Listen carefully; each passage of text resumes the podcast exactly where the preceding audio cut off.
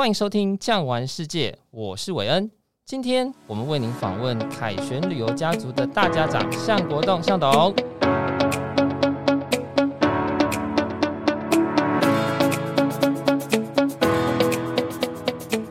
新冠肺炎其实呢，不单单是会让个人受到很大的影响，对于企业的影响是非常大。所以我想要在这边请教董事长，因为刚好三月十九号那一天，您本身从南极回来，那那个时候呢，您是以一个领队的身份，也是以一个个人的身份，但是在那个时候，同时您还是兼具了凯旋旅游家族的董事长嘛。我们知道凯旋旅游家族旗下有巨匠旅游、有巨大旅游，甚至还有典藏旅游。那作为一个三百多名员工的旅行社的大家长，在三月十九号那一天，除了您本身自己要隔离之外，对于企业，您当时的第一个想法是什么？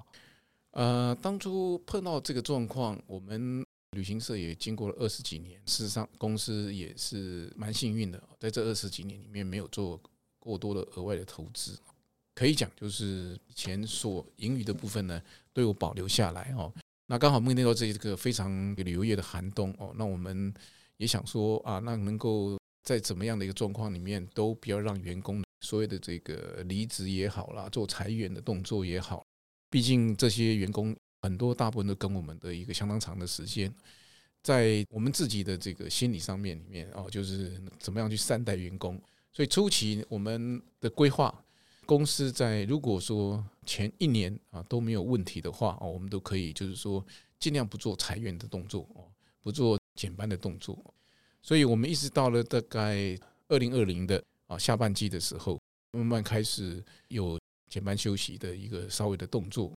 那到了可以讲二零二一的下半年度，才有所谓的这个留停。甚至早期我们也希望能够鼓舞。这个士气哦，也办了很多的这些员工的郊游啦、骑脚踏车啦、去登山啦，能够凝结这个士气哦。不过真的是没有想到，就是说这一次的这个新冠肺炎会这么的长哦。我想普通的这个社会这些小小生意的这些，可能就像上次在二零二一简单的几个月的封锁，大概整个。餐饮餐饮业就哀鸿遍野哦，大概几乎上就是啊要暂停营业的啦，或者是很多很多的事情。那加上这一阵子，你可以看到，就是大家在这个服务业里面呢，第一个面对的行业里，我都是除了这个科技业、制造业之外哦，可能都是面对非常非常大的严峻的一个挑战哦。那也要感谢，就是说这些员工了哈，这些可能还是有一些不离不弃的哦，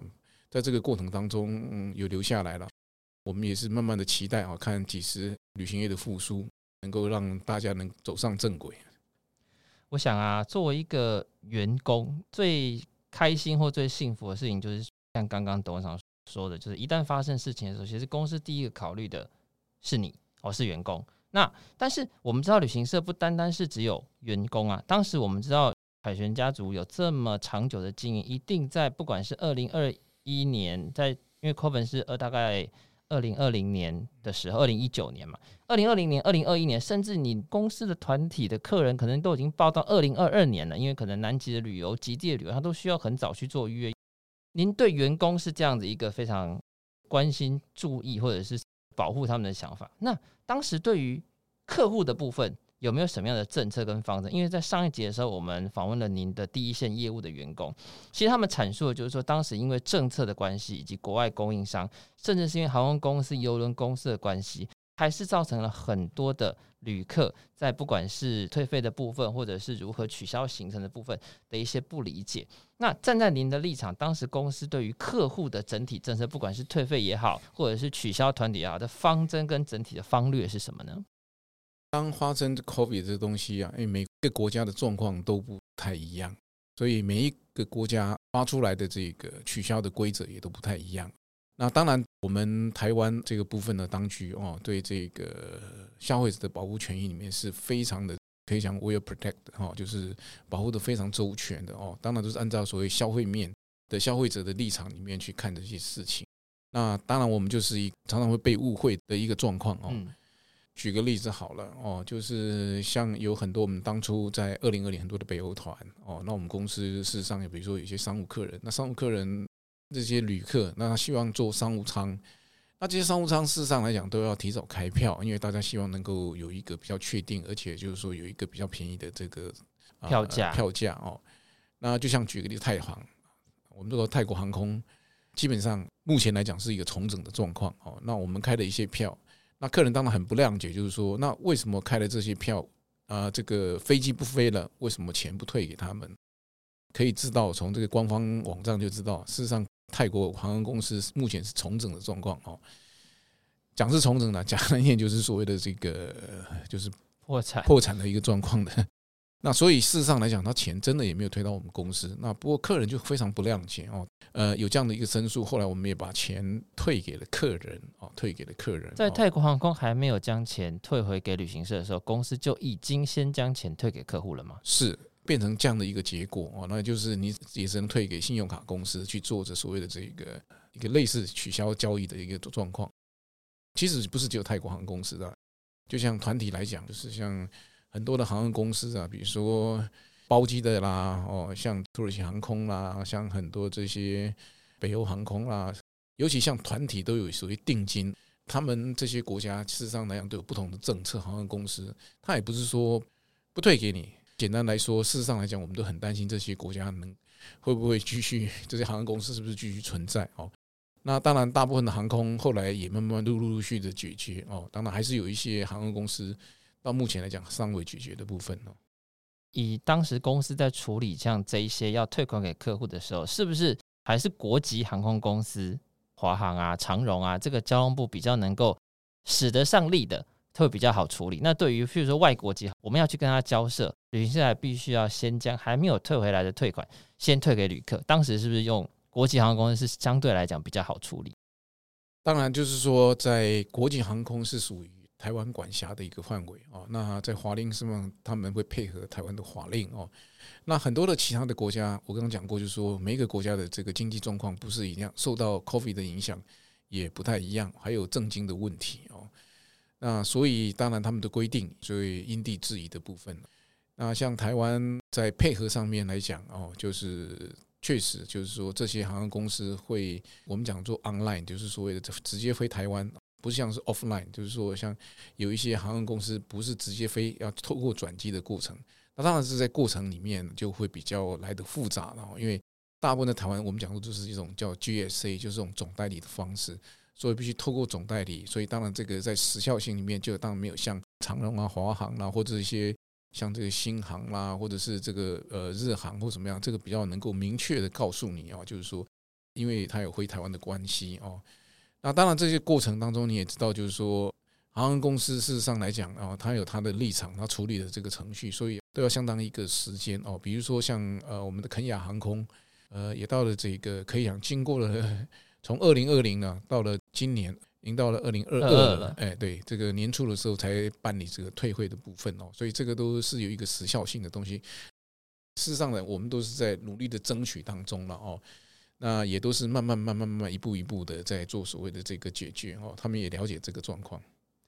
因为我记得当时啊，当这件就是 COVID-19 发生之后呢，您刚刚有说到，就是甚至航空公司，尤其是国外籍的航空公司还没有退款给旅行社的时候，您就。因为为了对客户的承诺，所以把很多的机票款就已经从旅行社本身的资金中退给客户。可是当时要做这样子的拍板，其实我相信您做过非常大的挣扎。因为第一个，你一方面必须要照顾员工；第二个，你必须要去确保在后续，不管是二零二二零二三年在重现曙光之后，公司必须要有足够的资金营运。那当时为什么会做出像这样的决定？为了跟客户的承诺，我决定就是先退，因为退不是只有退一个人呐、啊，是所有这团里面的三十个。那其他所有的团，凯旋旅游家族集团这么多的团体里面，都必须要退。先不论资金是否充裕，光是要付出这些资金，其实本身就是对公司一笔非常大的负担。那您当时拍板定案，决定这么做的原因是什么？呃，经营一个公司最重要的就是属于现金流。在我们凯旋家族，事实上来讲，现金流的部分还算充足。充足的状况之下，当然我们会有一些顺序，航空公司。那也比较明确的，那我们就会陆陆续续的先把这个东西处理啊，因为实在 case 太多了哦。那因为有些东西我们还是在跟国外在争取，这个一下子从公司要抽走一笔现金哦，是要有相当大的一个勇气的。最主要还是公司的现金流够哦，所以我们可以做这样的一个事情哦，代表是我们是财务比较健全的。那我们就纯粹在这二十几年里面，我们就是专注在本业，所以我们在营业利的上面把。以前所攒下来的东西哦，能够在这个危机上面里面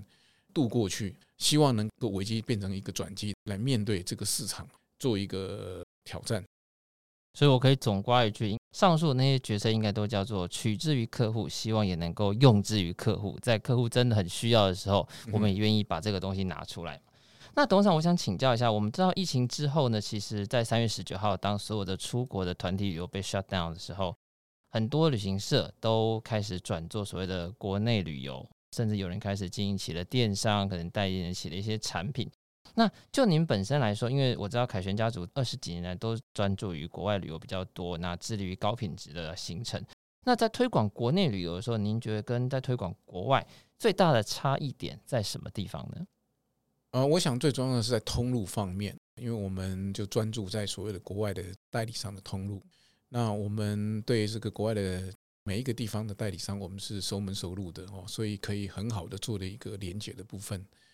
那在做国民旅游，事实上来讲的话，之前有很多乙种或者是其他这个比较大型的公司都有买游览车啦，或者他们之前有做一些英镑的客人，就是做大陆客也好，做这个很多的这些国外入境的哦，所谓入境的客人，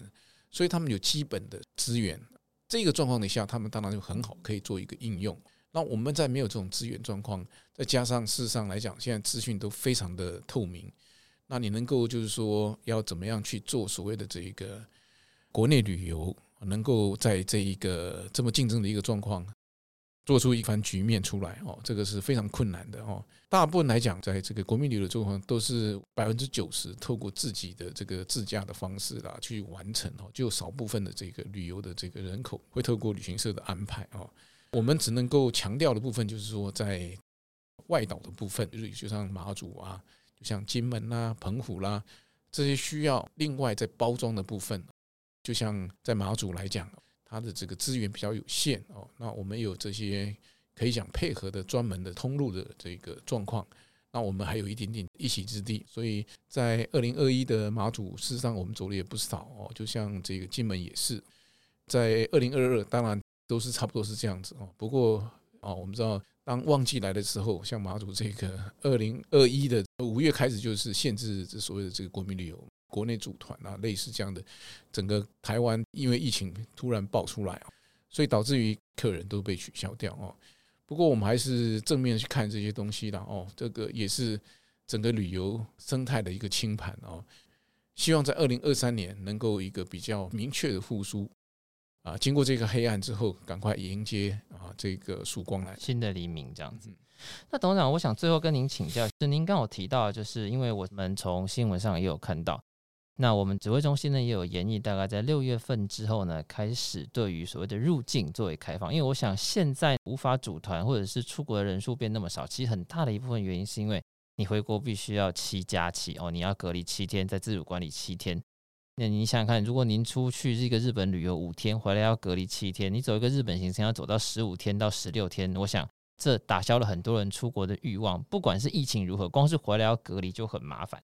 那眼看着疫情的曙光即将要来到，像您刚刚说的最黑暗的时刻，如果过去了，如果政府真的可以短空长多的情况之下，那凯旋旅游集团对于未来，有没有什么样的布局，或有没有什么样的新的思维？那可以在这个节目中让我们的听众朋友知道，就是说，一旦国境开放了，其实凯旋旅游集团能够端出来的东西，绝对会是之前可能没想过，甚至是一些全新的局面。有没有什么样新的布局，可以在这个节目里面跟我们的听众朋友聊一下？整个旅游后疫情时代来讲，就是说怎么去变化哦，这个是我们非常有研究的课题哦。那刚刚有提到，就是六月份哦，这个整个入境是不是政策会更改？因为当你接受入境，那代表出境就不远了，因为表示你要跟世界接轨。当你入境，如果说还是七加七的话，那代表你客人也不可能。所以可能以后的政策入境呢改成三加七，那这样子的话，代表相对会带动所谓的这个出境旅游的这个所谓的意愿哦，因为毕竟。呃，七加七跟三加七还是有差了那么多的一个时间点上面，那代表就是说这个心态是不是这个要改变哦？那我讲过，心态是一个非常重要，因为毕竟大部分的人还是对这个染疫的这个风险里面还是有相当大的一个担心的哦，还有一个不确定数的东西很多哦，所以呢，整个以后的旅游的生态会怎么样去变化，就是取决于客人的心态。那我想这个是一个很重要的一个过渡期了哦。那毕竟你要从害怕到可以讲去勇于面对哦，这个是一个心态的调整哦。所以我们可以感觉到，就就像举个例子好了哦，就像日本的开放的观光的脚步，它是从所谓的这个七人开始，前一阵子哦，七人组入小团开始，那到了六月份开始要开放所谓的组团，组团呢，它规定就像台湾的旅客。虽然是低风险国家，但是它也规定你要送团体签证，而且呢要团进团出，就是勇于可以控制的一个状况局面，不要让这个所谓的疫情扩散出来哦，那没办法去控制哦。所以这个早期你就是一个很大的一个过渡期。那又回到我们的话题，就是说这个旅客的心态就是变成一个非常重要的一个状况哦。那大家也很怕，就是跟陌生人拼团啊，或者是万一染疫的心态的时候，在国外怎么去做一个救助哦？那这个是很多要有一个配套的东西。那我相信这个配套呢，在这个研拟上面可能要一个相当长的一个时间哦。就像举个例子，前一阵子大概在二零二零年底开始，慢慢我们有所谓的这个泡泡旅游，这个到二零二一有泡泡旅游，后面呢，观光局所研拟的部分。就像举个例子，这种所谓的防疫险的部分，那单纯的我们可能以前几百块的保险，到那时候可能要三四千块，甚至于就可能你出去还要 PCR，那也要几千块，回来要 PCR 又要好几千块，所以在成本上面你跟以前的相当大的一个差异哦。举个例子好了，现在目前在市面上，呃，以前 Okinawa 可能四天三夜不要到两万块哦，现在可能都要卖到四五万块，相对之下就是说。啊，旅客的心态，出去会不会怕染疫？那染疫的是该怎么处理？哦，那再加上这个费用上，费用上面是一个非常大的一个考虑。那我们知道很多的事情有价才有量，这个旅游的心态是不是有能像以前回复到这个一八一九哦？再加上通膨的这个结果，我想是一个以后非常要面临这个旅游业很大的一个课题。那因为客人是不是可能够接受新的形态啊？尤其早期可能。对这些高收入群、high end 的这个客人啊，就是所谓的可以容忍高单价的客人，影响可能不大。不过这个客群毕竟还是像金字塔的顶端一样，这客群还是非常的少。那你要把产品做这种多元化的啦，早期来讲所以相当困难的哦。所以可以讲后期时代的这个初期来讲哦，我相信。这个小团化啦，这种所谓精致化啦，啊，做这种特别的安排啦，哦，这种所谓类似我们英语的术语叫 tailor-made，有这种定制的化哦，这种东西来做，可能还要做经过一年的这个适应期，二三或二四哦，才有办法真正的就是说恢复到正常的所谓的一九跟一八年这种旅游的这个形态哦，慢慢才能够恢复哦，这个可能是相当大的一个过渡期哦。因为我想亚洲国家就像董事长您刚刚所说的，像日本。他可能目前还是需要所谓的团进团出，甚至去程 PCR 回程 PCR。可是好像凯旋集团之前长期经营的欧洲的各个国家几乎都已经开放，甚至是不用戴口罩，甚至是落地的时候不需要采检，也不需要居家隔离。Even 你今天真的不幸在国外确诊，他就把它当成是一般的感冒。那再配合上您刚刚所说的，以后可能会往 mini tour 或定制化旅行的方式来做。是不是我们的凯旋旅游集团之后也会往这个方向去走？就是欧洲的或者是长城线的一样，会规划所谓的这个 mini tour 或者是所谓的定制化旅游呢？呃，确实，我讲过，后疫情时代，如果说在试验的阶段啊，比如说一个团体里面啊有二十个人，其中有两个人难易怎么办？这两个要怎么处理？留下来呢，或者是继续走呢？那这两个人该怎么样去做一个安排？这个就是在我们以后要面临一个很大的课题啊，它不像普通的感冒，我想就是可能你感冒，只要你稍微注意一下，被传染的几率不是很大。但是新冠这个病毒，呃，很容易就是会感染到全车子的人，除非你有很好的抗体。那这个状况底下，就是说会变成了一个非常棘手的这个状况哦。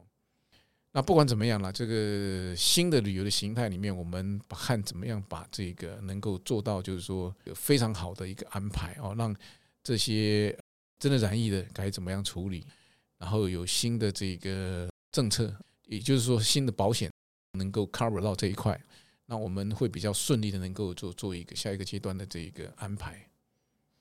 是啊，我想旅游这个部分呢、虽然说很多人都说旅游不是必要的，可是旅游这个部分其实真的是可以放松你的身心，甚至呢可以让你读万卷书，行万里路。今天呢，我们非常谢谢凯旋家族的大家长向国栋董事长来为我们分享。那也希望呢，我们的听众朋友可以经过这一集之后呢，更加了解旅行业的生态以及未来整体哦，在出国的时候大概什么样的方向哦。今天非常谢谢向董事长，谢谢您。呃，谢谢各位。如果喜欢今天的内容，别忘了订阅、给五星好评，也欢迎到各大平台留言哦。感谢您的收听，我们下期见，拜拜。本节目由巨匠旅游制作播出。